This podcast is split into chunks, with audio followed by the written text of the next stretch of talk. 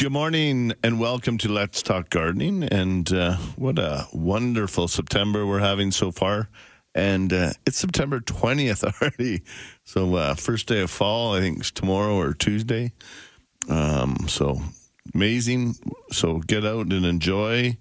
Uh, see some of the fall color, see those beautiful trees that uh, will give you that fall color, and uh, then head down to the garden center and see what you can find. Um, you're going to see some, real, and this is where um, um, Swedish Columnar aspens are going to look awesome right now. They're getting lots of the orange and red colors. Ohio Buckeyes, uh, Princess Kay Plum. Like there's one that is looking so good with lots of fall color. The Turkestans, the burning bushes, you should start seeing them coming into fruition into their beautiful color. Um, and and lots of the yellow, which is really nice, like the fall gold, ash, and so many of the really nice um, ash trees and and some of the shrubs and stuff, and it's just it's so nice. Like it's uh, and and it looks great. Next couple weeks, I'm not trying to jinx anything, um, but the next couple weeks look great for weather. And uh, so it's uh, it's it's nice, and it's nice that we can get out inside and enjoy that. Get your vitamin D, let that sun hit your skin, get it in there. Um, obviously, you don't want to get burnt really badly or anything like that. But uh, make sure you get out, get some sun, get some fresh air. It's really good for you, and it's good for your garden as well. Show some attention to it. And uh, I was out uh, yesterday, just putting around in the garden a little bit, and uh, and I bet you most people's annuals are still looking really good. So continue to fertilize, water. Um, uh, we're gonna have two or three more weeks of uh, of at least great weather. Hopefully, it goes into right through October, which would be really nice. And because you, you, get really good colors out of a lot of your annuals. And uh, I noticed that like, my canna lilies are just bright yellow and pink, and the geraniums and the petunias and stuff like that. You get lots of good colors. That cold pushes the pigment uh, in a bit, and it's good for lots of landscapers getting some projects done. I know we're uh, finishing up a bunch of projects. We were working way up in Harmony. We're working. We do all the Bay West homes, and they they're building some beautiful homes out there. And uh, so we we were out there and uh, seeing everything that they're doing, and we've landscaped. I think we did six houses out there in the last couple of weeks, and so now we're just moving back into back into Calgary at some inner city stuff. And a couple out in the Riverstone area as well. So it's good. This weather's great for landscaping, and and lots of projects out driving around, seeing everything going. So really good to see. And I'm going to hit the phone lines and and see what's going on. I know we had a few callers coming in all at once. If you just if you didn't get through there, um, we're trying to answer the calls as quick as you can. Just just try again. There's uh, three or four spots still open, so if you didn't get through on that first little rush, it's hard for him to answer all four calls at one time. So um, just give him a chance, and he'll. Uh, he'll get to you. So just uh, give him another call 403 974 8255. I'm going to go to Carol. Good morning, Carol. Good morning. Couple questions, if you don't mind. Of course. Um, I have some tomato plants full full of green tomatoes. Now, is it time to bring all those in, or can I keep covering uh, those tomato plants? It's going to be nice. The next two three weeks, there's no frost, even cold. Like the coldest, it looks like it's like plus five, plus seven. So um, that's perfect ripening weather. Like the warm nights, okay. warm days. I would just keep it out, keep it in that sun as natural as possible. So natural, perfect. Okay. Yeah, just make sure you continue to water because your pots are probably pretty root bound. And if they're are they larger tomatoes or are they little cherry ones or? Um, they're medium size. I don't have any of the big beef steaks, but okay. medium sized tomatoes. And you're not getting any of the blossom end rot on any of those? I, I only did on the very large plant, so I yeah. kind of gave up on that plant. It was no use, right? So some of that is just that, yeah. Once if it gets it in it, it's not much you can do. One way to stop it is uh, making sure you have the calcium supplement in your fertilizer, and then just consistent watering on right. if you're if you're trying to grow the bigger like the beefsteaks and stuff like that. So right. So so we don't have to worry about covering the tomato no, plants at, at no, night yet? Just okay. watch the temperature. Like no guarantee on that. Like things change here. Obviously the weather. Right. Yeah. I don't okay. like saying that, but it, it looks really good. And I, I'm eating. I have uh, the sugar daddy tomato, the little orange ones.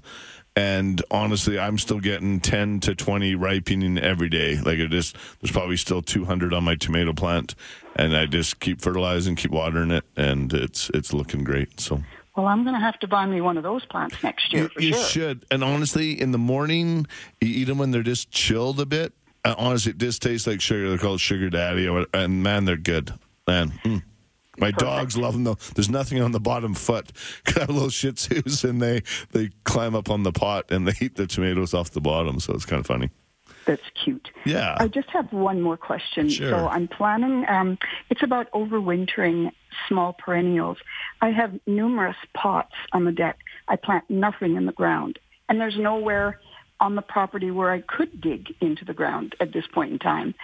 So I have, within these numerous pots, there are numerous small perennials. Mm-hmm. And I'm wondering, can uh, can they be overwintered?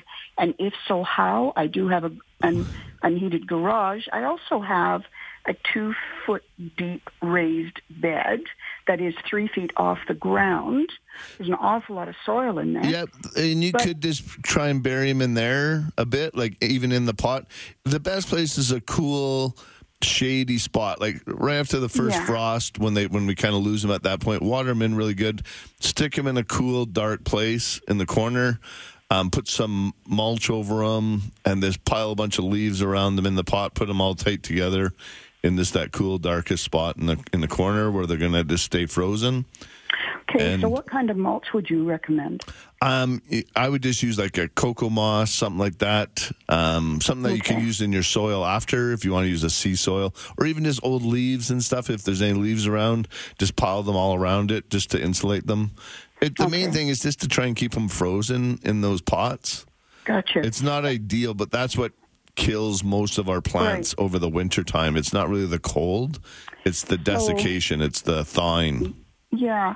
So the raised bed is actually facing south and has gets a tremendous amount of sun. Yeah, that's probably not the best it's spot. Pretty warm in the winter Yeah. too. So if I taking them into the garage and You, you could un, unheated garage as well, but it gets a little bit warmer. That like I've done that with Japanese maples and the Zone Five hydrangeas, like the, and I've done that with those, and it and it's worked really quite well. Um, So you just have to wait till after the first frost. But again, just making sure that the garage stays cool. Don't stick them in the light. And Right. or just find that, like I said, a corner in between the garage and the house or something where it just stays shady and cold, and that would be an ideal spot to winter. Okay, we'll do. Thank you so much and You- have a great day. You too. Okay. Thank you so bye-bye. much. Bye bye. Bye. All right, and I got time for one more. We'll go to Janice. Good morning, Janice. Good morning, Earl. How are you? I'm doing great, and uh, how are you doing?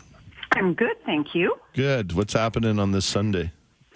So I have an Ohio Buckeye that I planted, Nice. oh, probably in May. I sent you pictures. Okay. And the leaves, the leaves look burnt.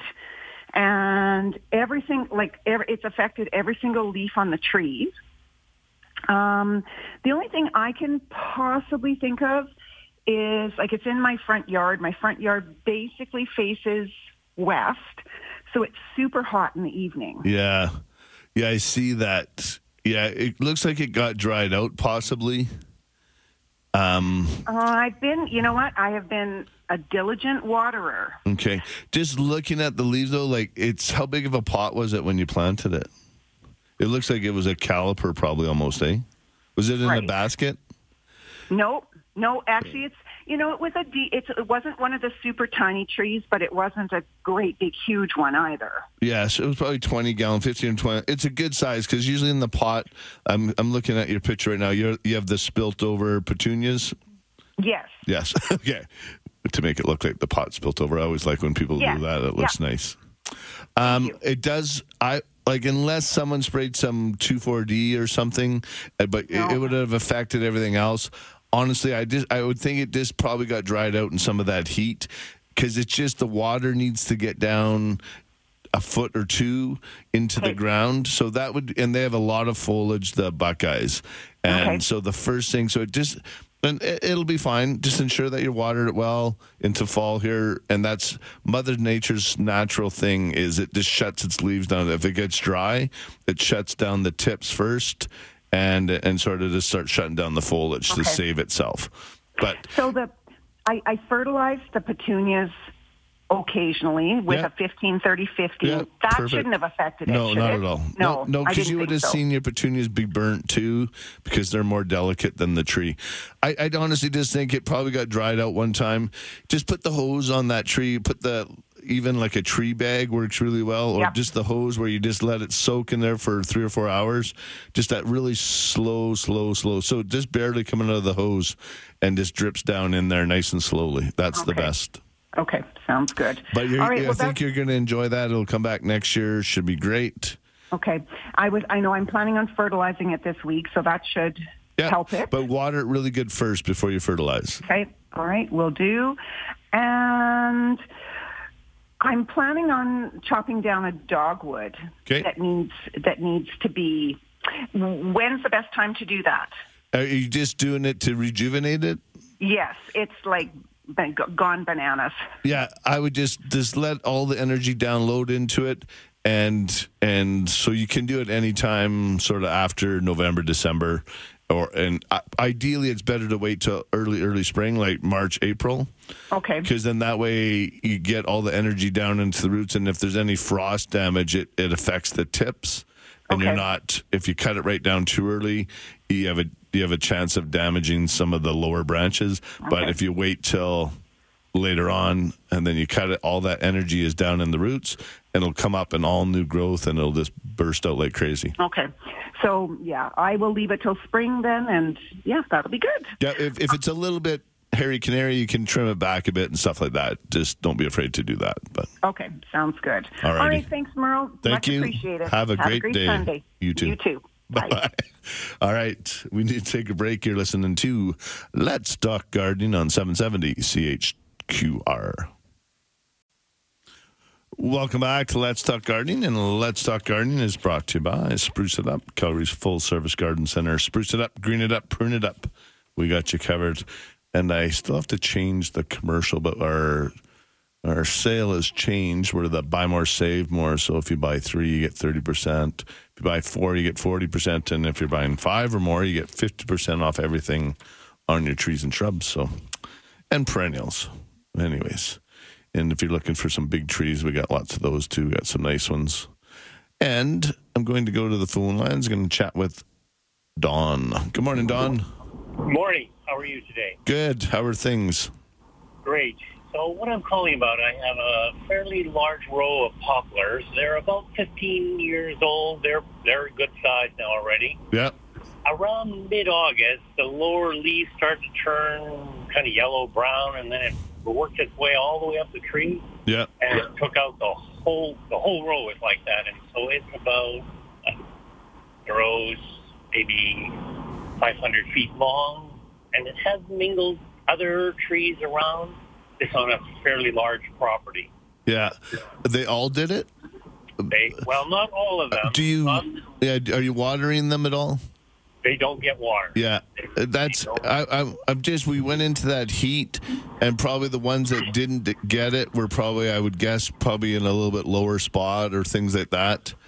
Um, I would just think they got dry, and then just Mother Nature shut them down. That's. And I've seen that in spots where it's really, really dry. Uh, okay, so Yeah. they should come back in the Yeah, they, spring. they'll hold their secondary buds. Um, you just don't want to do that too often to them. If you can, uh, so what's is there mulch underneath them or just grass and sort of in the field? just ground. Yeah, yeah. If if possible, like I said, if they're nice and healthy, if it's worth putting a bit of effort, I I would look at uh, spraying all the grass, like mow it down, spray the grass with Roundup. And uh, and then put a bunch of mulch all the way around them just to help hold that moisture in it makes a big big difference um, sort of if you do it like a 10 foot uh, uh, 10 feet wide sort of five feet on each side of the of the windrow Yeah. All right. It's something like that or it just really does make a difference um, trying to hold that moisture in, or try and do a drip irrigation or something like that. So, Right. I I have a second question about a large group of um, fruit trees that didn't do so well this spring. They are probably in this grove about 20, 20 trees. Yeah. And I think it was probably with all the good land, park land, They started to come to life in the spring, some branches coming to life. Eventually, those even struggled, and they're they're without leaves. They never got leaves at all this year. They huh?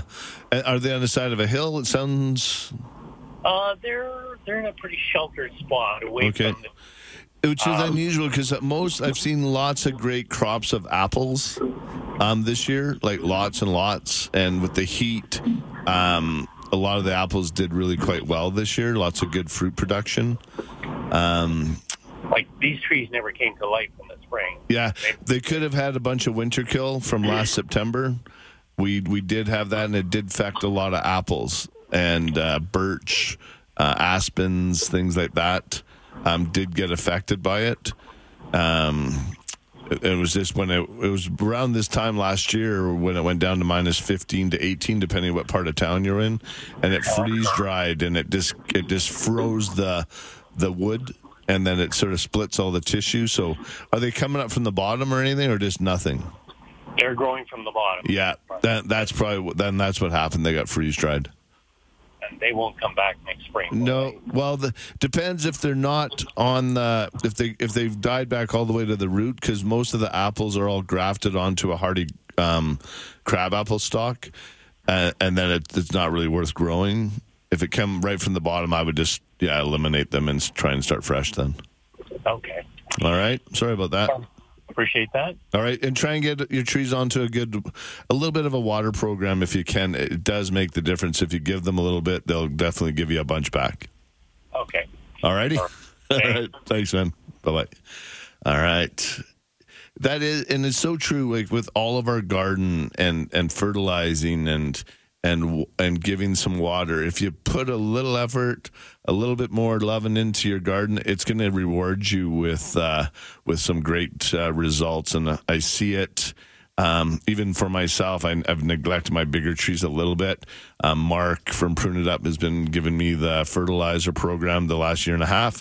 And honestly, I see a big, big difference. They're nice and healthy, full leaf, holding it right to the end.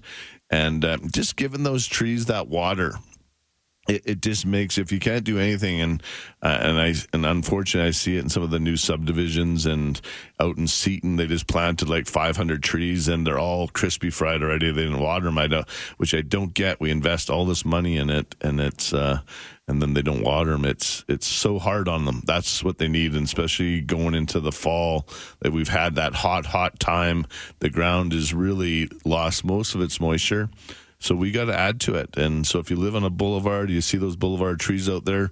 I think if each neighbor uh, grabs a bucket of water and takes it out and pours it onto the tree, I think it uh, it'll it'll reward you with something nice in front of your house instead of driving by seeing those dead trees on your boulevard. So, anyways, there's my little tree rant for today. We'll move on to some commercials, and uh, and then I'll come back and we'll hit the phone lines. And there is some spots open 403 974 8255 or out of town 1 800 563 7770. You're listening to Let's Talk Gardening on 770 CHQR.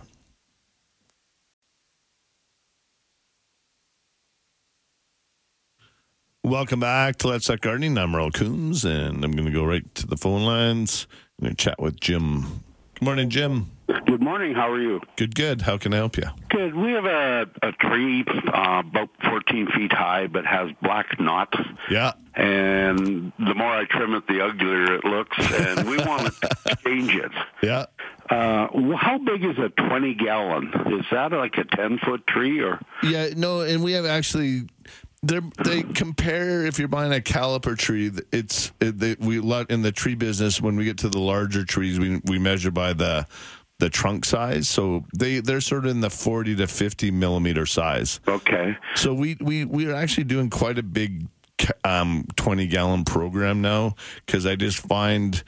It, they are a little easier to plant, and you're getting a good sized tree, good value for your money. Okay, like does black knot go in the soil? Would we No. be better to use a tree truck that would move the root out? You're, gonna have to if you're gonna plant in the exact same spot. You're gonna have to dig it out no matter what. Anyways, either get a bobcat or Yeah. or whatever. And it just it's more in the variety of tree you're gonna pick, Jim. What Than would you What put? It's full sun. okay, th- then the world is your oyster. Really, at that point, you can uh, you can pick anything. I would just stay away from some of the prunus family. I would stay away from the Schuberts and and Maydays, things like that. There's some great like there's some great trees like the Gladiator crab is a really nice one. Um, like mountain ashes. Like it really depends on what if you're are, are you looking for a shade tree or just a really nice front yard tree. Front yard tree. Yeah, Gladiator's a great one. Um, if you want the yellow leaves, we have the. I mean, the green leaves. There's the the Starlight, it, and it's not a messy crab apple. It's an ornamental crab. Okay. Um, Um, you do have tree trucks, right? So if We- we, wanted to get a price, we could do that through you. yeah, we we remove them with our within our pruning department. Yep, no problem. Okay, well, we'll come down. Any ballpark idea what it would cost me for a tree moved and replace the one we have? Yeah, th- that one we just dig it out, and if you want to go in the same spot, Yes. exact same spot, uh, we can go. Can if you could go over four or five feet, you'd save a couple hundred bucks. Um, usually we start the root removal at around five hundred dollars, depending on how old the tree is, Plus the price of the tree. to, Okay. to take it out. And then the trees, like the potted ones, are all on sale now. So if you buy that one big one and then five shrubs, you get them all at fifty percent off. So Okay. that's- Yeah, well, we're seniors. I don't want to watch a tree grow for 20 years because I I, hear won't ya. be here. Yeah, go down and see Chris or Terry in the tree lot. They'd be more than happy to help you out. Excellent. Thank you so much for your help. All right, thanks, Jim. All right. Bye. Bye. All right, where are we at for time? We got some time. We're going to go to Peter. Good morning, Peter. Good morning. What's happening? I in the early August I seeded a section of my yard of grass seed, and uh, it came up nicely, but also did 30% weeds. Yeah, that that'll happen because the weed seed will be in your soil. It's not nothing you did wrong. So No, but should I just ignore it for now and do it and deal with it in the I, spring? yeah, just is your grass ready to, for the first mowing? Oh yeah, I've already cut it. Yeah. Yeah, no. If you've mowed it a couple times, um, you could do a light um, spray of like just the Killex, like just some of the heavier broadleaf weeds. Oh, yeah. and especially this week, it's supposed to be really nice. It's good to get those out of there, and then hit it with the fertilizer, like our Green It Up lawn fertilizer, the sixteen thirty two six. Our Right. yeah. Okay. Hit it with that, and that'll really build your roots up. So that way you're ready to go next spring. Um, do I use a hose end sprayer with the Killex? If, if are they everywhere? Like the weeds are pretty. Yeah. Yeah. Yeah. But it's just it's not a big section. It's not a whole lawn. It's just a corner. Yeah, yeah, either that or just in a bottle is fine too. Like you can either just a spray bottle or if you. I'm not a big fan of the hose end sprayer because then you get mist or if you happen to spray anything out like your trees or shrubs. So Oh. just, so just be careful because you can't spray. So that I always prefer using like a little pump sprayer, and then uh, and then I just have it mixed with my or I just have the buy the Killex with the little battery. We have them in the five liter with the battery attached, and then you can just buy the the concentrate to refill it. And okay, then and you have that sprayer, that hose, that sp- uh, pump sprayer too. You Yeah, have, absolutely. Great. Okay, thank you very much. All right. You're welcome. Bye bye. Yeah, you just, uh, it's important to let your grass, and it likes being mowed, and weeds do not. So if you are doing the the new grass thing like that, uh, if you get the get the two four D on it, if you're doing the seed, um, he should be totally fine. Okay, I'm going to go down to the bottom. We're going to go down to Gordon. Good morning, Gordon. Good morning. I got a quick question for you. Yes, sir. Is going bananas in holus bolus uh, gardening terms? I think so. okay. Um, quick thing. Um, I had planted uh, some beans earlier this year, Yeah. And I only got four beans off my uh, plants. Now, um, I watered. I I used uh, Rage Plus and all that, but I, what, what what did I do wrong? Um, uh, the main, th- I guess, uh, did it get lots of light? Yeah, they're they have east exposure. Yeah, it, most beans, like I said, I went through quite a few gardens this year, man. I've seen so many great, uh, great beans and peas and stuff like that. Um, um, did really well this year with that summer heat that we did end up having. Um, so did the plants look nice and healthy? Just Yeah, I mind you. The thing was, I phoned uh, earlier this this summer. Uh, I was having black on the uh, leaves, and I and you suggested that I would uh, just pluck the leaves off if they get black. So that's the only the only bugbear I had. yeah, um, yeah. I don't. Were you getting the blooms and stuff on it? Yeah, I was getting blooms. I was getting the whole uh, the whole. Uh, Huh, maybe the bees or the the bees avoided your house for some reason. Who knows? Yeah. You need that little bit of that pollination, but usually, like honestly, I I've, I'm a lot. I went to a lot of places this year and seen lots of fruits, so I'm not too sure exactly why. Just try and make sure you're feeding. They are higher nitrogen, so on those you would feed more like a 20 20 20 or a 30 10 10 okay. um, to help get that to push up top on the foliage and the fruit on the top part like that. And uh, you should have had some good success. So I'm not too sure, Gordon. I'm not too sure. Sorry, I can't really help you. Okay, but anyway, uh, be be creative with the gardening terms. Absolutely. All right. Take care. Okay, all right.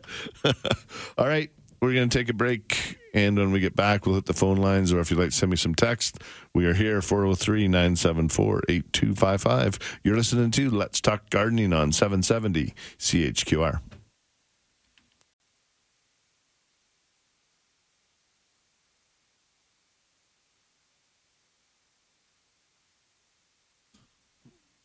Welcome back to Let's Talk Gardening. I'm Merle Coombs, and I'm going to go right to the phone line. I'm going to chat with Jane. Good morning, Jane. Good morning. Thank you. Thank you for calling. How can I help you? I have a um, large weeping birch, Yeah, and um, sorry, I just got to turn off my radio player. yeah. Yeah, No worries.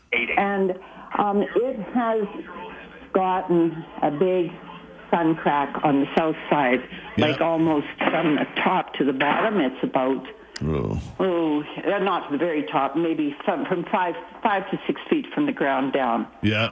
And um, is that Is it fully leafed to the top? Oh yeah, it, the the tree's about 30, 40 feet high, Okay.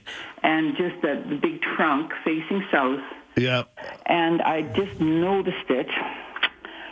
Um, I, I guess it'd be hard to try and seal that up like yourself. I don't know. It's about it's about um hmm, half to half an inch to an inch wide, but it's not totally deep. But how high does it go? Like all the way to the. just from the ground up, maybe six feet. Okay. I. I Yeah, I, I, you can just try and clean the wound up a bit, and I would Now, see. how, how do I clean that? Like it, it's just it's I just sort get, uh, black. Yeah, I just use. I like using just an exacto knife just to remove the old. And if there's any dead wood or anything, just straight it out, just to make it a little bit nice and clean. Oh. And then I would just fill it with a product called Lac Balsam. We we have it at the store. It's called. It's a bark replacement. Yeah, I've used that on a um, on a Schubert chokecherry that got a huge branch broken off years ago, and that worked good. Yeah, it's the only one that really works really well for that because it, uh, and especially with the birch, you want to seal it up um, because over the winter time it'll it'll end up losing a bunch of its moisture out of there. So you because they have a lot of moisture going, just like if you prune your maple or birch in the wintertime, it'll bleed like crazy. Am I going to wrap it at all with No. burlap or No, anything no, like that? no, no, no, no. Don't just just fill that. Just clean up the wound nicely. Fill it with the lac balsam, and uh, and that should be fine. The other thing that tree has. And has, just ensure it's- that you're watering. And I would use Rage Plus on it. yes, I've been doing that nearly all summer, Awesome. and uh, I've I've got the um, soaker hose on it. Perfect. But it also has, and there's only one that I noticed on this huge tree, unless there's more and didn't see it. It's got what I'm thinking is a gall. It's a, not quite an inch in diameter. It's white and it's hard. I cut that one branch off. Yeah. Is That's that all. Normal? would- yeah. Well, they get things at that once in a while, so you did the right thing. Just cut it off. Um, but So Oh, does it generally have one only, or is it sort of lots in the whole tree? Do I have to inspect the whole tree? Uh, you take a look up through it and see, Yeah. but sometimes, yeah, it'll just get one because a lot of times those are just airborne spores and and they affect if they land on one spot. um, Okay. things like that. So, um, but you did the right thing by getting rid of it and keeping it healthy with the water and the Rage Plus. So Okay. your birch tree will be loving you for that. Oh, good. Thank you. And um, is it is it the time to prune tips off of? I've got a dwarf blue spruce and a mu- mugo pine, and I want to cut the tips so that they get well, especially the mugo pine. It's also dwarf. Yeah, I know. I'd wait till next early next spring when that shoots up those fingers. Just break those fingers in half. Okay, I, I neglected them this year. Yeah. So just make sure you catch it next year. Like put a little note somewhere mm-hmm, mm-hmm. in the calendar wherever you look. And when you get those fingers come up, that's the best time because then it'll create four or five more next year. If you do it now, you'll end up losing growth on it. So I, I would just I would wait. How far down can I take that mugo pine? Can I take it down like those fingers that are up there now that have spread? Can I take down two feet of them? Um, no, not It's really. about seven feet, seven to eight feet high. Yeah, they don't really respond well to to to taking like mugos down off the off the height. Oh, Yeah, because they don't really shoot out again. You know what I mean? Like to I take that you one. take off those fingers. No, only the little fingers at the very top. Like this one, they're like like six eight inches, and you break them in half. Yeah, like yeah. not full branches, like two or three feet. Okay, it's a so little I tougher. don't take the I don't take that finger right down to its joint, to its apex. Um, the finger note just halfway. Mm. And then it, it sets buds for next year, Uh-huh. and then it'll set four or five, so it'll come out thicker. Okay, but not till spring. Yeah. Got it. Okay, thanks for your help. Thank you so much. Okay. Bye bye. All right. And I got a couple more just quick text. Morning, Merle. I have a, two questions for you. Can I keep potted strawberries over the winter? And if so, how do I do it? Um, potted strawberries, again, it really depends on it's similar to the one of the first callers that we were talking to about trying to winter um, any perennials in pots. A little bit larger pot, you'll have a lot better success putting it in a cool, dark place, like in between a house and a garage, covering it with some mulch or old leaves. Um, and, but wait till after the first frost is done, water it in well, and then just store it in a cool, dark place to keep it frozen and pile leaves around it. That, that's your best bet. Um, and then the next question I planted two rhubarb, rhubarb plants that are not showing much new growth. Is there anything I should give before winter, or will they come back next spring? Hard to say if you didn't get no growth on them, um, the bulb itself could have uh, dried out. Um, the only thing I would say is uh, put some good compost, nice mulch around it, um, water it in well, and uh, and then see what happens next spring. Usually rhubarbs are pretty hardy, so hopefully uh, you'll be good to go on that one. And I'm good to go on a couple commercials, and when we get back, we'll phone lines and text. You're listening to Let's Talk Gardening on 770 CHQR.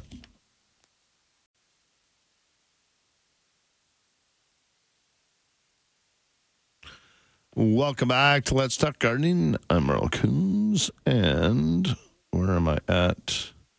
I ooh, lots of bad text. Seeing lots of spruce trees, so I'm going to try and cover a few of these questions. If you're seeing your spruce trees or pine trees getting a little bit of excessive yellowing, most of it's in the center.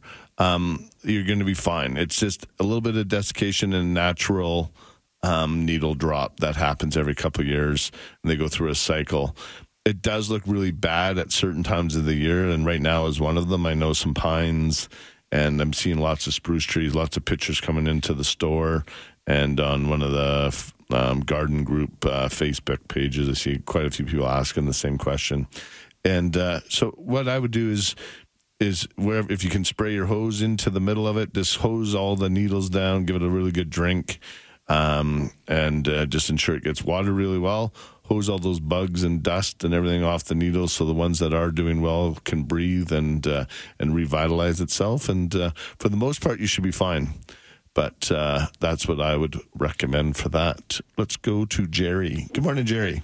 Good morning, Merle. It's not Monday. It's not a holiday, and I am so sorry I had to call you, but it worked. Okay. No so worries. my sweet peas got snowed on, fell down, and Yeah. I phoned Merle, and he told me to leave them till the frost, and then I lifted them, and they're absolutely fabulous. awesome. And there's got to be 50 feet of them, so I was so thankful. So I'm going to drop you some off if they're still alive Absolutely. Wednesday. Thank you so much. No, and that's great. And but isn't that nice? Because the weather does look so good. So that's why so many people stop watering their annuals Oh. Yeah. once we hit September. Yeah. But this is when you're going to get the best colors and and uh, I couldn't believe it because I them all off basically, and now they're just in full bloom. And I've started delivering them to neighbors and friends again yesterday. awesome, So I have to come into town, so I'm going to bring you some. awesome. Thank you so much. But Good- also, when can I cut my lilacs down? And can I cut them bush size, or do I have to go to the ground? They're about 20 feet tall. okay, is there lots of deadwood in them? Uh, well, they're old. I bet I put them in 30 years ago, so I think they should probably come Yeah, did this down. go right down to the ground? And I would I would just wait till early spring or Oh, like sort of February March something like that. Let all the energy go down, and uh, just make that as a very early early spring project. And and I not bush size. Take them right back. Yeah, I would go right down to the ground, and then they'll just they'll go crazy. Like yeah, make sure you water them well, give them a shot of fertilizer, and they'll be super happy. Okay, now poppies. Do I take them in to dry, or do I let them dry on the poppy? I, I pull them off if you want, and then just dry them, and then keep them in a cool, dark place, and, and then plant them next spring. Okay, last one. Do you have sweet peas in? Can I buy them? Like, Uh, or do you keep them in all the time, or do you send them back? Yeah, we, we don't keep them in, and actually this year we sold pretty much out. Okay, Um, so that's uh that'll be when we get back in the spring. okay, okay. They're So- harder seed to keep. Like you just got to keep them in that cool, dark place. That's Uh, what I thought, and I could pick these, but I didn't, and so it's too late. The other thing I was going to say is I've been I'm a natural dyer, and so I've now got a bunch of linens out, and I'm picking all my all my plants or a bunch of them, and then I put them in a big stew pot rolled up, and I dye my fiber with what I grow. Oh, nice. And so uh, I'll bring something in to show you, and and Kind of cool. And we can put it on the website, and people can see what you can actually do with your plants. Yeah. Well, you know when like actually it's funny. We had uh, one of our customers. We, we did a pruning uh, of a Schubert, and a bunch of the berries got made stain on the sidewalk, and Yeah. it's hard to avoid. But those are a lot of those things that you can use for the natural dyes, Well, like you don't said. even think about it, right? You'll be eating your lunch and you'll go, oh, there's a craisin. Oh, there's a raisin. Oh, Yeah. there's a strawberry. And you start throwing them in your dye or in your cloth, and then you wrap it, bind it really tight, and throw it in some water, and you're amazed at what comes out. I just had a flashback. Uh, um, we lived in Bowness and then if Brad's listening at the store, he'll remember we had Mr. Sibbald. He lived just uh, uh, just two doors over from my house and across the street from Brad's house. Yeah. And he had a whole hedge around his house of Nanking cherries. Oh, So we used to have Nanking cherry fights. fight. Oh, you I come can home, you just like you look like you played paintball. You had blood spots all over your shirt. And Yeah, uh, yeah. Now I start feeling sorry for all those gardens I raided when I slept in the tent when I was young because you didn't realize when you were young how much work they were. No, absolutely, but but isn't that good though? Like kids, I don't think no kids have they don't get to experience that nowadays because everyone has cameras and Oh, things. yeah, and, you're right. And Facebook pages, they'll, they'll shame a kid for stealing a carrot. Man, there's way worse things that they're doing if you just turn on. like, Oh man, it was so fun Absolutely. going back to the tent and eating those peas and carrots. I tell you. Yeah, absolutely. All right. Thanks, Merle. Thank Take you care. so much. Bye Bye bye. bye. Yeah, absolutely. No, some fond memories of uh, of that. And even though we probably had one of the biggest gardens in Bowness, it was uh, we still always had to go try other people's once in a while. So, anyways, apologize for all my neighbors. Um, when I was a kid, I was good most of the time. All right, you're listening to Let's Talk Gardening on 770 CHQR.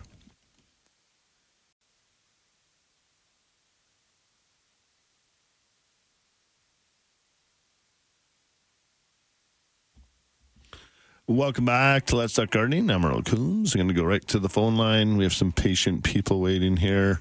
Uh, good morning, Kathy. Good morning. How are you? Good, good. How can I help you? Um, we have an acreage by Balzac, and it's perimetered by poplar trees. Yeah. Uh, of course, we've lived here 20 years now. They're quite large. But my husband wants to cut every other one out Yeah. so they fill out. Does that sound like a good idea to you? Um, yeah, if, if they get too close, absolutely, because then the ones that are nice and healthy um, will be able to flourish even that much more, and they're not fighting over over space yeah. and stuff like that. bare spots and, and some, Yeah, you know. no, and then at the same time, I would just pr- the ones that you keep, just make sure that you give them a little bit of a pruning, and uh, tidy them up as well. Because when poplars start getting older like that, just look for any dead, damage, or disease branching, and Okay. and things like that. And if you need any help, uh, give Mark a call from Prune It Up. He'd love to be able to help you out on that project. Awesome. And another thing on that note, on the south side, um, I wanted to put some of those gladiator crabs that you're talking about, Yeah. uh, some color. Um, it's a little bit, sh- well, it's quite shady on that side because the trees are now shading everything. Um, are they going to survive there? Do you Um, think? If if they're away from the house, like for the, and if they're not right beside the bigger trees, if they can get uh, a little bit of distance away from them, absolutely they'll be fine. Because as long as they're away from the house and things like that, like other trees, if they get a little bit of space, they should be totally fine. Okay, I'll give it a try. You'll you'll like those. They like I said, the, you get the nice big big uh, pink flowers in the spring and uh, nice fall color. They're a great tree. So. And how late can I go here with planting those? Well, right up till freeze up. Like we're still planting like crazy. I know. I just brought in another load, and actually I have a bunch another load of trees coming in um, for our sale um, on Tuesday. So um, we go right up until mid October, even into November, depending on uh, on when the ground's frozen. So. Excellent. Okay. Yeah. So right Take now is a great time though for if you- anybody is looking for planting. One good thing eh, they're on sale everywhere for the most part, and the ground is nice and warm. So when you put your pot in there, the roots, the transition into the nice warm soil is good. Um, just ensuring that you water them in well, and usually great success at this time of year.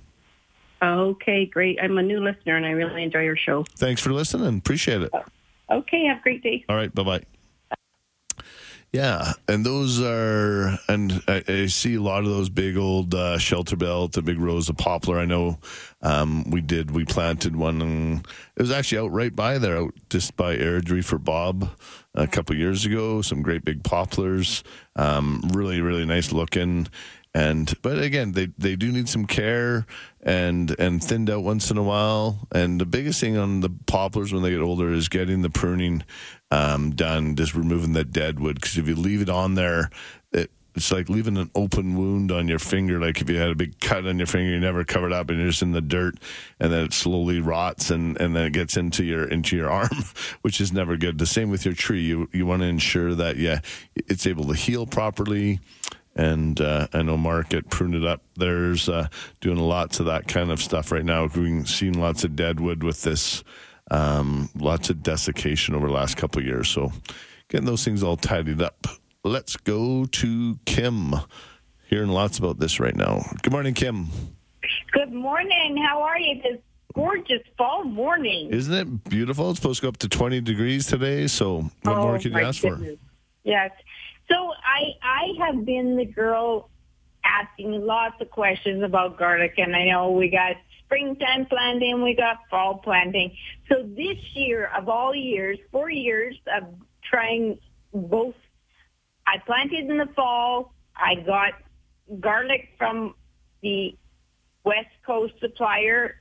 I wouldn't name the name. That's okay. And I have enough garlic for all of Alberta and part of BC. so I have so much garlic. So that being said, I want to plant for next year. Yep. So, and I had a very good success with Russian red um, garlic. Yep. And I know there's two different kinds. Actually, there's three different kinds that has been known to grow well in Alberta. And I live just straight north of Strathmore. So there, there's more of a white, a smaller white, as opposed to the big. Back in the days, we used to call it elephant garlic. Yep.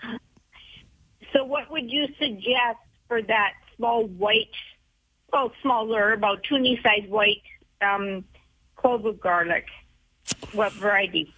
Um, uh, uh, there's there's a few different ones. Like so a lot of people love the German ones, like the German varieties of, of of garlic. They're a little bit of that um, sought after. It really becomes a, a matter of flavor and and that own personal preference. I know most of the garden centers are bringing in varieties that are hardy for this area, and Yes. typically out of Holland or or proper seed source.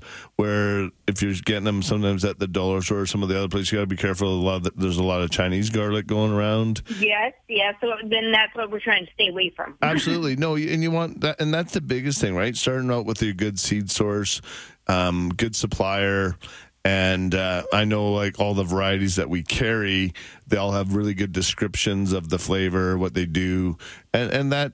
And rather than just getting them out of a bin where it just says garlic, Yeah. you don't know. and typically that probably came like- off a container, right? Yeah, exactly. So I have one other question, and it's for myself and probably many others out there. You know, there's a lot of folks that buy their organic garlic from the grocery store, Yep. and they figure they can plant it. So what is the difference just between getting it from a, a, a, a source uh, or your garlic from the grocery store? What is the main difference? Is it treatment of the seed? Yeah, it's treated more like a seed, and they've they've downloaded the, a little bit more phosphate into them to so they're ready to to grow as a plant. Um, more so than as the food, right? So they've been treated a little bit differently. Um, and, and that being said, there's no reason why I think some people have had some success growing some grocery store stuff too, right? I don't want to di- totally discourage that either. If it's good, organic, locally sourced garlic, and uh, and if you save some cloves and try and grow it like that, uh, uh, Yeah. why not, right? Like it's. Yeah.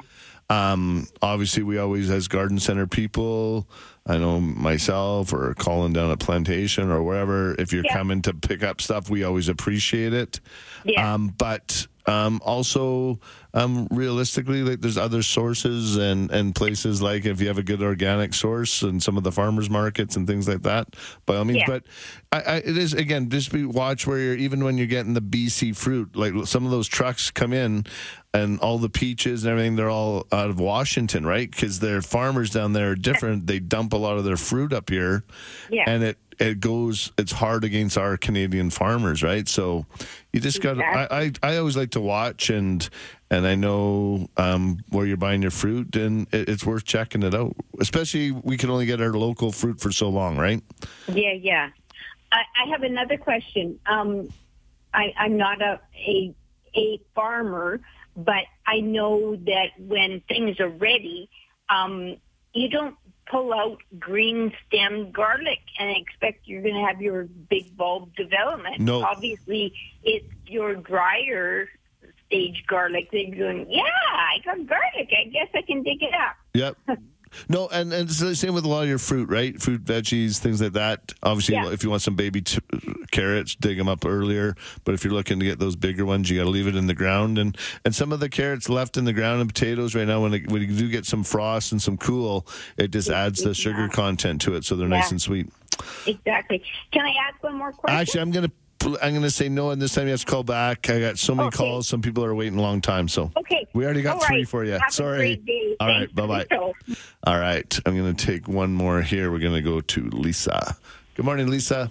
Good morning. How can I help you? Uh, a quick question. I ha- a friend gave me a type of Japanese maple. Okay. Um, I know it doesn't grow well in Alberta, so I hauled it out to BC. Okay, yeah, you, you sent me the pictures. In? I did, and I'm just wondering about the stringers that are coming out of the top. Do I cut just, those off? Yeah, and that's just normal. Um, sort of their seed thing and things like that. So that's totally normal. Um, what part of BC in? We are uh, south of Nakusp, so Okay, the West Kootenays. Yeah, it, uh, that's probably zone four. So, it, yeah, zone six. Oh, is it? Yeah, we looked it up last night. Okay, well then you're you're set. I didn't realize they were so high there. That's Yep. awesome. Yep. So So, you're can I close cut to them cl- now, or do I need to wait till? I would leave it and just water it in well. Okay. Leave it, and then uh, see what it does next spring. Anything with the Japanese maples, they're si- they're similar to like a Russian olive, and and sometimes you might get a little bit of uh, tip damage. Okay. And then I just do my pruning at that time. And uh, same with your, and if you have any like uh, quick fire hydrangeas or any of those kind of things, same thing. You just, I do that kind of tip pruning in the spring. Okay. Just where you see the new growth, just remove the dead wood just above it. Okay. And if you get the odd branch that's shooting up out a little wonky, sometimes the Japanese maples will do that. Okay. Um, don't be afraid to, and just wait till it's fully leafed out with the maples too. Okay, sounds good. Thank you. All right. you. Well, good luck with that. That's uh, that's awesome. And uh, yeah, you look like you have a great little spot there. Yeah. Thanks so much. All right, enjoy. Bye bye. Bye bye. Yeah, that's uh, that's gorgeous. And uh, she has a great little uh, Japanese maple she got to take out there. And I know a lot of times they're annuals here. And if you do have a Japanese maple, though, um, they can be wintered if you have an unheated garage. Leave them in the pot. I just just right out as soon as you get past the first frost, just move them inside. As long as it's not the minus twenty or something like that. If they sort of we get our first frost, stick them in the deep, dark corner, um, water them in well, and then just let them sit there for the winter. And sort of April, you can start bringing them outside again and uh, and go from there. But I'm going to take a quick break. And uh, we get back, we'll hit the phone lines again. You're listening to Let's Talk Gardening on 770 CHQR. Welcome back to Let's Talk Gardening, and Let's Talk Gardening is brought to you by Spruce It Up, Calgary's full service garden center. Spruce it up, green it up, prune it up. We got you covered. Going to hit a couple texts here really quick. Um, I have canna lilies which will not winter. When should I dig them up and and put the bulbs? I liked any of those things like dahlias, canna lilies. Um, right after the first frost, like sort of when they get that black mush, um, again, hopefully not minus 20, but even if we get like a minus five, minus seven, um, at that point, I dig them out, um, cut off all the mushy foliage off the top, let them dry out for a day or two out in the sun, knock a bunch of the soil off. Um, you can still leave a little bit on there. Um, put them into a, a cool, dark place, like even an old styrofoam um, cooler something like that. Put some more cocoa moss in there um, or peat moss. I like using cocoa moss better, and uh, put that in there, or even any of the hemp um, would work really good for that as well. And just store them in a cool, cool, dark place for the wintertime. Pull them up about April and maybe even a little bit earlier if you have enough room um, for your dahlias and, and canna lilies and stuff like that. Replant them into a bigger pot, go into at least a two or, or five gallon pot, and, uh, and away you go, and you'll have some great plants for next spring. And what else I got? Oh, Greetings, Merle. I live in Calgary. Is it too late to overseed my lawn? No, the weather actually looks quite good right now. Put a little bit of soil on top, throw some grass seed down there first, keep it fairly moist, and uh, and you'll be totally fine. And I'm going to go to Diana on the phone lines. Good morning, Diana. I am sorry to bug you two weeks in a row here, Merle, Uh-oh. but I'm looking to see if you can help me with a contact. All right. For the first time ever, um, ordering seeds from England for like 30 years. Yeah. Uh, I'm assuming Border Services opened it, left the catalogs in there, and took all the seeds. Oh, really? And I'm like, oh, now who on earth do I talk to? I've never had this happen before. Um, I I do have another contact, but I'll I'll put you on hold, and I'll get I'll get. I think you have my contact in my cell. Give me a shout on my cell this week, and Oh. I'll, I'll put you in touch with Russ. Thank you so much. All right. Thank you. Just quickly. Bye. Bye bye. And uh, and after I'll just put her, and I'll get uh, my cell number to her, and she can um, give me a shout. And right now I'm going to go to Kim. Good morning, Kim. Good morning. I was calling um, with respect to um, lilacs. I understand they create the blossoms for the next year in the current year. Yes. So when you're pruning, do you know? Are you, are you aware of exactly when that new bloom and new Yeah, leaf you, growth? just sort of right when they're just when they're finished blooming. You don't want to wait too much long after that to do any pruning. So you wait till they're finished blooming. But Just when they're done, yeah, you can cut off the old stems at that time. so when you say done blooming, do you mean like turn brown? Yeah, just when they're finishing up, just when the the blooms are being spent. And then that would be before the seed starts. Yeah. Okay, thanks a lot. And lot. if you want to cut off some of the seed, like the old seed pods, if you really want to get meticulous, that won't hurt anything. Okay, I just didn't want to have the plant expending energy and then cut it off. Yeah, no, no, for sure. And uh, and you don't want to lose out on the blooms because they, they are gorgeous and they, they only last so long, unfortunately, right? Okay, thanks for clarifying. You're welcome. All right, take care. Bye. Bye bye. All right, let's go to Eva. Good morning, Eva. Yes, good morning and thank you. You're very welcome. Thanks for calling in. How can I help you? Yes, well, I'm phoning about my house plants. They, I have hundreds, and I'm not overstating it. Those tiny little black, I guess they are flies. Yeah, fungus gnats. Yeah, and I bought those yellow sticky sticks Yeah.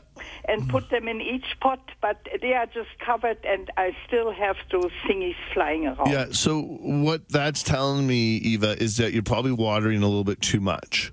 So what you need to do is this: um, don't let your plants dry out a bit more.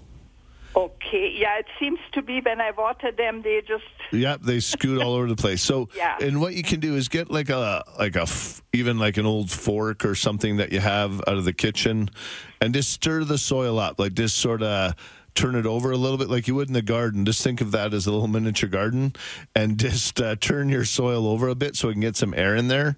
Like just so run a knife through it or a or a fork yes, get it. through the top so, and let it dry out.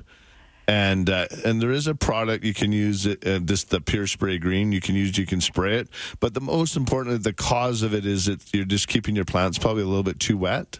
So just I, I had them off and on over the years, but never like this year. yeah I just again maybe just watering a little bit more than normal. Um, so just let out. And then once if once you dry it out and you just turn that soil over like just aerate it a bit with a fork um, they they won't like that either right? And they'll move on and then they'll dry. They like it when you nice and moist like that. They lay their eggs. It's perfect. That's why they're called fungus gnats. Uh, Then they come from when it's too wet.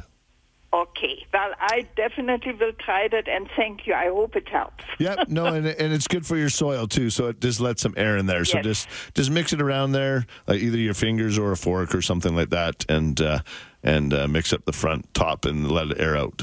Yeah, Perfect. I will do that. And Thanks, thank Eva. you so much. You're very welcome. Yeah. Bye bye. Bye. Yeah, that's a it's a common problem. Like sometimes we um, we look at our plants and either you don't water them enough or some people water them too much, and uh, and sometimes you get bored with that. So, and what do we got here? Good morning, Merle. I got two questions for you. Would you please explain fall fertilizing of shrubs and perennials, what to use and when? Also, um, uh, we have a lake property that needs some trees. Do columnar aspens sucker less than poplar? First, I'll answer your second question first. Yes, the Swedish columnar aspens typically don't sucker a whole lot um, unless they're not getting enough water and things like that. So they work good. If you get the tower poplars and that, they will sucker like crazy. Um, right now is a great time to um, fertilize. I like to water all my trees and shrubs first really well.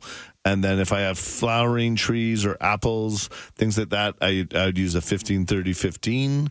If I have evergreens, I'd fertilize with a 30 10 10.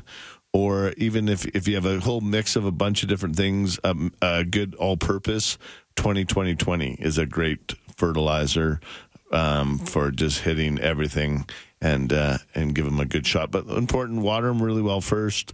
Hose down all of your uh, of your uh, spruce trees, all your evergreens at this time, and uh, and that helps clean out the bugs and get them ready for winter so it can breathe nicely. And I'm going to take a quick break. You're listening to Let's Talk Gardening on 770 CHQR.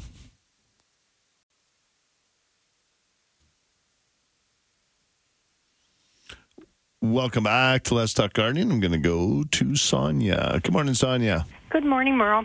Hey, how can I help you? Um, question. Yes. I have some volunteer foxgloves Yes. that volunteered themselves to the front of my flower beds. and I'm wondering, those that have that didn't bloom this year, that are just new plants, can I transplant those now? Um, yes. I, I would do it early in the morning though, and get a nice good root ball first. Like you know, like get a good shovelful, dig your hole where you're going to take them, and then just dig a nice hole. I transplanted some liatris a couple weeks ago, and a couple hostas and stuff, and they're fine. Um, again, just trying to get the nice big scoops of it, and just try not doing the heat of the day. Would I be better off to wait till spring? Um, absolutely, you can, but it's in the fall is fine too. Like this, when we start going dormant and they start downloading is a good time because they're not really growing. You know, they're kind of shutting down anyway. So um, in the falls, um, you kind of see where the plant is and where you're going to put it, and then it's ready to go first in the spring. I don't mind moving perennials more in the spring or in the fall.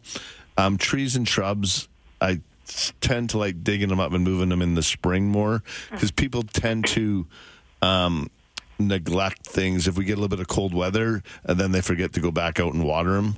Um, in the springtime, you're out gardening and you're doing a little bit more. You tend to look after them a little bit better when you transplant stuff. So True, true. So just human nature, right? We're all uh, that's good, but in the spring. So, but perennials, I think you're you're fine. Like on those, you should be fine. Okay. All right. Thank you so much. You're very welcome. Bye bye. All right, and I'm gonna go to Kim. Good morning, Kim.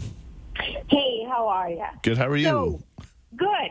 I have a question. Um, I have several other gardening partners, and they have many different ways that they do their seed collecting. So I'm going to use an example of our tomato seed collecting. Yep. One runs it through her blender Yep. to get all the um, meal off of the seed, and then she dries it and then puts it in an envelope. Another, she leaves that coating of, of meal right on, Yep. and she plants it in dirt right away, and sh- she germinates it. So I'm wanting the proper technique to save seeds. Tomatoes, yeah, tomato seeds are probably one of the easiest. So I think there's a few different methods, and I think for the most part, if you're just pulling them off, um, when they're as long as they're nice and moist, let them dry out a bit, put them into an envelope, and uh, put them into a cool, dark place, or and put a little bit of foil. If you can get one of those sealed little bags, is best.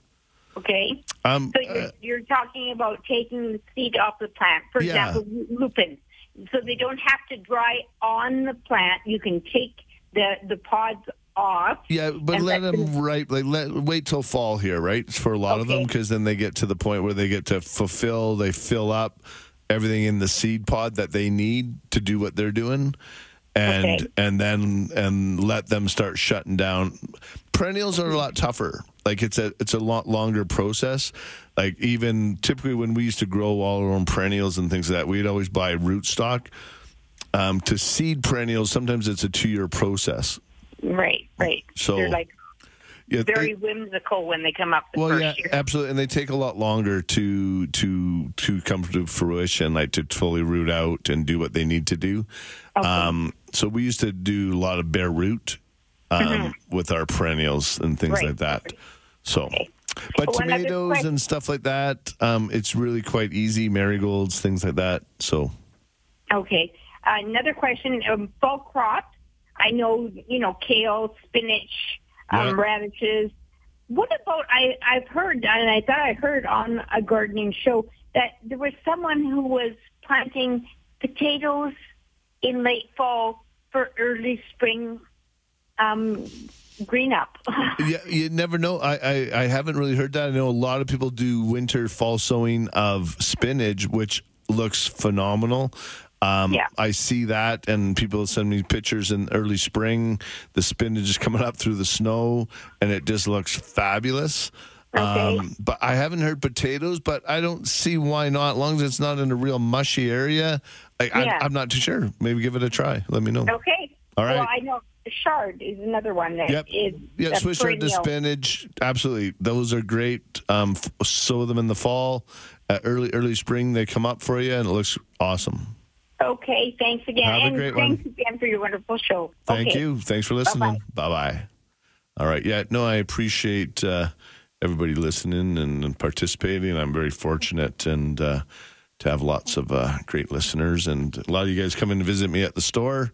I appreciate it. I always they because you don't obviously get to see me on the radio, so I you hear me when I'm talking. I'm kind of not the quietest guy at the store. Sometimes I'm always talking and blah blah blah. And so people, are, oh, there you are. So, and as I say, I got the face for radio. They keep me off the TV. So let's go to Bill. Morning, Bill. Yeah. How are Hey, you? Uh, great. Uh, okay, you know, Waterton mock orange. Yes. Yeah, it it's been up against one corner of my house almost for a long time. But I, I, take off all the old stuff. But how far down do I prune it? And can I prune it this fall? Yeah, you won't get any blooms though. Like so next spring. So if you Oh, I know. Okay. Yeah, I've taken them right down to the ground. I, but again, if it's not, if there's lots of deadwood, I would remove all the deadwood and cut it down. Yeah. But uh, I would, I would wait Oh, yeah. I have to wait till till early month. spring. Yeah, till or till Oh, I can prune it this this fall, right? Yeah. Yeah, but uh, uh, If you want to plant just trim it back, by all means, they- they're like they're pretty aggressive vines. So Yeah. Oh, okay. But anyway, I planted another one last fall, and it's coming up nice. So it's about four feet high. Awesome. The- like a leader. Yeah, those are those are great shrubs. So, Yeah. But can I cut that down this fall? but you don't really need to unless you want to, unless you're just trying to keep it at a certain height or something. Oh, But yeah, you don't need to. You can just let them do their thing. So, okay. Just the old one, eh? yeah, Okay. absolutely. Alrighty. Okay, thanks. Take care. Bye bye. All right, I'm going to take a quick break. When I return, I'll hit the phone lines and some texts. You're listening to Let's Talk Gardening on 770 CHQR.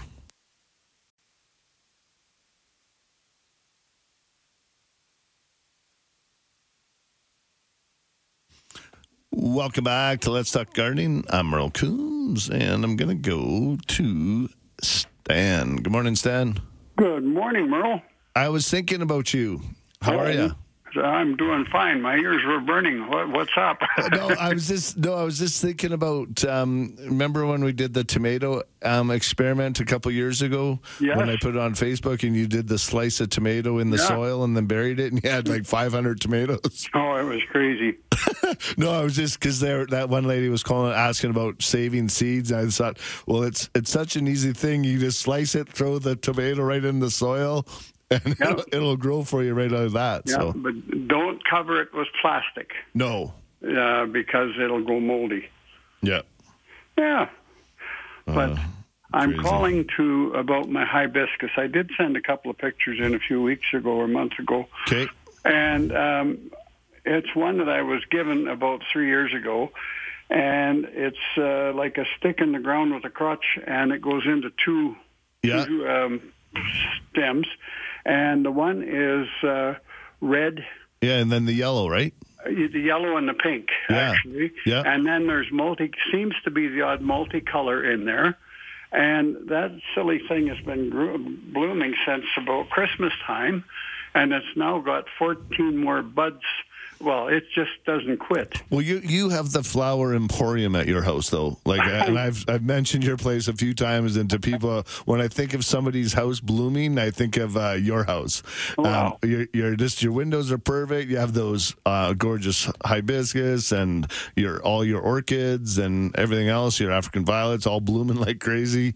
So. uh yeah, you have the magic touch, and some people do, and that's Don't ask me what it is because I just give them water and I give them a little fertilizer, and I think that was a mistake because this one that I really like, it's a multicolored one, and uh, it was about 30 inches tall when I got it, Yeah. and now it's up to my top of my head. yeah.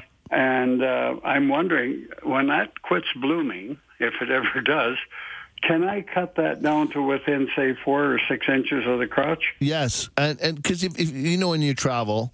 Um, you'll see hibiscus like all over in like Mexico or different places. Like they Yeah, use it as a hedge. Like they use it like a cotoneaster, right? Mm-hmm. And so they they can take pruning and things like that. Don't hesitate if you want to cut them down a bit or shape them. Um, hibiscus are very tolerant of that kind of thing. So Yes, and my other one, uh, the red one, uh, it is.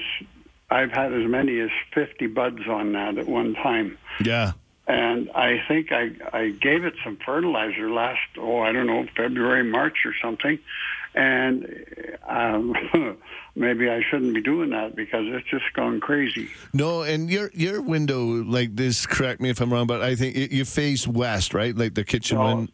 Uh, kitchen does, but Yeah. these are in the east window. Yeah. And it's a bow window, like. Yeah, because you kind of get it all. Because I know, yeah, if you're in your living room or the front door there is sort of the southeast, and then you go to the south, and then the kitchen, the bay window there goes to the west, Yeah. and you just get the perfect lighting. I don't know, like honestly, every time I've been there for a couple of years, but I, know, this, I always have that fond memories of your house is just full of blooms, and like your orchids, they have 35 blooms on them. It's just Well, that's something I've cut back on, though. Uh, but yeah, and something I did want to mention too is the the backyard that you guys did with the paving or with the Yeah. tile. I don't know what they're yeah, called now. paving stones. Yep. Paving stones, and they uh, Curtis is it or Chris? Yeah, Curtis was with us at that time. Curtis, yeah. Yep. Uh, they put that fountain back into where, Oh, I remember that. Yeah. and it is just dead flat level. Awesome. Still. Awesome. And that's about six years. Yeah, no, I remember helping carry that fountain in the back there. That was uh, yeah. Uh, awesome. Well, thanks for calling, Stan. you bet. Take Appreciate care. it. Take We'll care. see you one of these days. Bye. Absolutely. Thank you. Bye bye. Yeah, it's uh, it's it's always kind of cool. You get to reconnect with some clients, and they become friends, and uh, and you get to chat about uh, good things. But it's amazing how fast time goes. Like I, it's a crazy. Uh, I'm going to go to Dwight. Good morning, Dwight. Hey Merle, how's it going? Good. Speaking of another buddy, how are you? Enjoying the show today. This makes my Sundays, buddy. Awesome. Me too. How can I help you? I did send you a picture of an apple tree, Yep. and uh, it was pruned off ten or so years ago on the bottom there, so one side. And uh, over the years, it's kind of grown back again. Yeah. This year, I got some big red crab apples on the bottom, and the It- tree. The see- biggest part is a, is a hardy mac. Yeah, so what happened is it died back, and that's the the crab apple part is from the hardy rootstock. Like all those are grafted onto hardy root, Okay, and uh, prune that off. yeah, it comes. It's coming from the root, anyways. So yeah, But I did get some. I did get some McIntosh apples off the top. I was just wondering if I pruned them off, if I get more apples. you, you would because more of the energy is going to the actual tree. Um, so yeah, if you can try and get that down, as I'm just I'm just looking at it right now. It looks like you got kind of a dead patch. If you can try and get that cleaned up in there, that would help. But that's what happens when we get the winter dieback. A lot of times on apples and things like that. And a lot of people don't realize that most of our fruit trees are all grafted onto a hardy rootstock. Right. And uh, and then they'll come up because I know people try and grow an apple from a seed and and they, Yeah. they just won't survive here on without that hardy root. So fall or spring or I would do it right now. I would try and clean it out and uh, and prune it out now and let it heal up a bit, and then next spring you're good to go. so lac balsam or just leave them. I would just let it heal. If you can get nice clean cuts, I would just let it heal. Okay, I'll do some clean cuts. You were talking earlier about uh, when you were kids. Yeah. yeah, mom and dad took me to visit relatives when we were about 10, 10 years old, me and my cousin. And then they get us out of their hair. They gave us some money to go to the store. so we, came, we came back with a big bag of beans and a couple of plastic straws. nice. Hard afternoon shooting each other with these beans. And then- Exactly. Being creative, right? Yeah, but then his dad two weeks later phoned my dad and said, "You know, it's the weirdest thing." He said, "There's beans growing everywhere in my yard, flower beds and the hanging pots." But he said it's only my yard. They're in the lawn, everywhere. So, There you go. You guys, uh, now you got a way to to to to germinate beans. You can just uh, spray them out from right from the deck. So Well, you fill your mouth with them and that. there you go. All right, thanks, Dwight. Got to go. Bye bye. All right, need to take a quick break. You're listening to Let's Talk Gardening on 770 CHQR.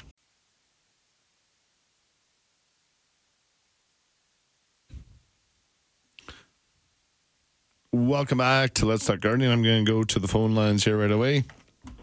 And we're going to go to Helen. Good morning, Helen. Hi there. How are you today? Great. Good, good, good. I love your program. I love Spruce It Up. Thank you anyway, so much. I bought my geraniums at Spruce 'em Up earlier, Yeah. and I have about four pots on my balcony or on my Yeah. stair.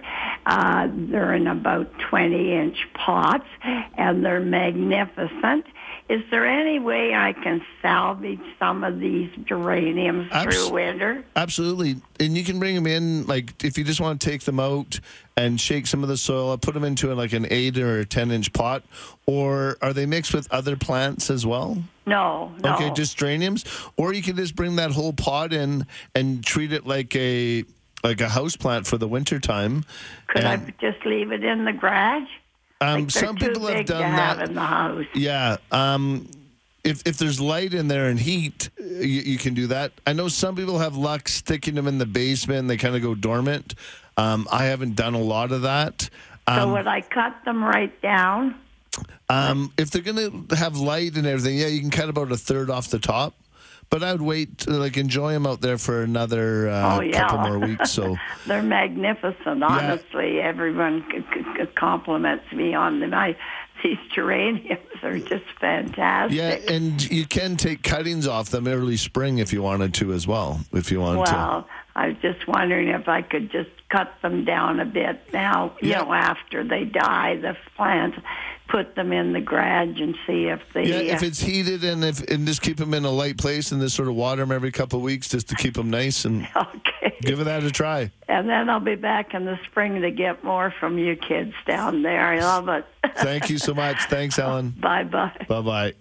Yeah, we love when you guys all come down and visit. It's uh, spring and summer gardening, and especially during a season like this, during um, the COVID stuff that we went through. It's sure nice to see everybody out uh, getting some fresh air. So let's go to Fred. Good morning, Fred.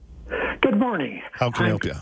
I'm calling to find out if there's any benefit to leaving the vegetation uh, still in the garden instead of tidying up after the peas, beans, cucumbers are. Absolutely. I my mom used to leave everything. Like we'd just sort of let it die back. And uh, and she would leave it for the winter, and she'd be throwing all the table scraps, like all the potato peels and and carrot peels and stuff. She'd always just throw it back onto the garden, even throughout the winter. And then in the su- in early spring, my dad would rototill it up. And uh, honestly, we had we always had tons of potatoes, tons of carrots, tons of everything. So um, I think feeding the soil like that, and when when you let all everything, I'm a big advocate of procrastinating the gardening in the fall. Like I'm, I don't like to do a big cleanup on my perennials and all that either. Um, Fred, I like to let everything just die back, and Mother Nature sort of let the plants fall back on upon themselves, and even blow some of the leaves into the shrub bed is fine. And uh, I, I, I like leaving it like that, and then do a good cleanup in the spring. Okay, and tell me, does that put any nutrient while Absolutely. while uh, prior to decomposing? Will the nutrients leach out of the growth? Yeah, it turns into compost and stuff like that. So Right. it's it's great. Sort of like a sort of like a big compost bin, but you're just adding that vegetation over the winter. Um, I wouldn't I wouldn't fill it with tons of of leaves and and try and turn all that over. But this any of your vegetation, absolutely. My mom, I just remember it would just freeze and die back. We'd leave it all winter. Um, in the spring, we'd throw compost and some stuff on it. It'd get rototilled in, and and always had a great garden. So absolutely feed it with the natural stuff. I think that's great. Thanks very much. Thank you so much. Bye bye. Bye. All right. I don't think uh, I can maybe squeeze one more quick one in. I'll go up to Leslie. Good morning, Leslie. Good morning. How are you, Merle? Good, good. I got time for a quick one if you if you got one for me. I do. I have four large feather reed grasses, Yeah. And I'd like to move them. Is this a good time, or should I wait till the spring? Um. Oh, you want them? You're just moving them somewhere else, or? Just moving them somewhere else. Yeah. Um, I would you just let them go a bit. The grasses, um, just let them go a little bit more dormant, and uh, unless you really have to move them, um, and then because the grasses are still growing fairly actively, so sometimes I find if you if you don't get enough root, um, so just wait a couple weeks if you could. Okay, because I can do them anytime. Is the spring better, or is it okay a little later in the? And Are you going to leave them so they look good over the winter time, like leave the grass and stuff like that?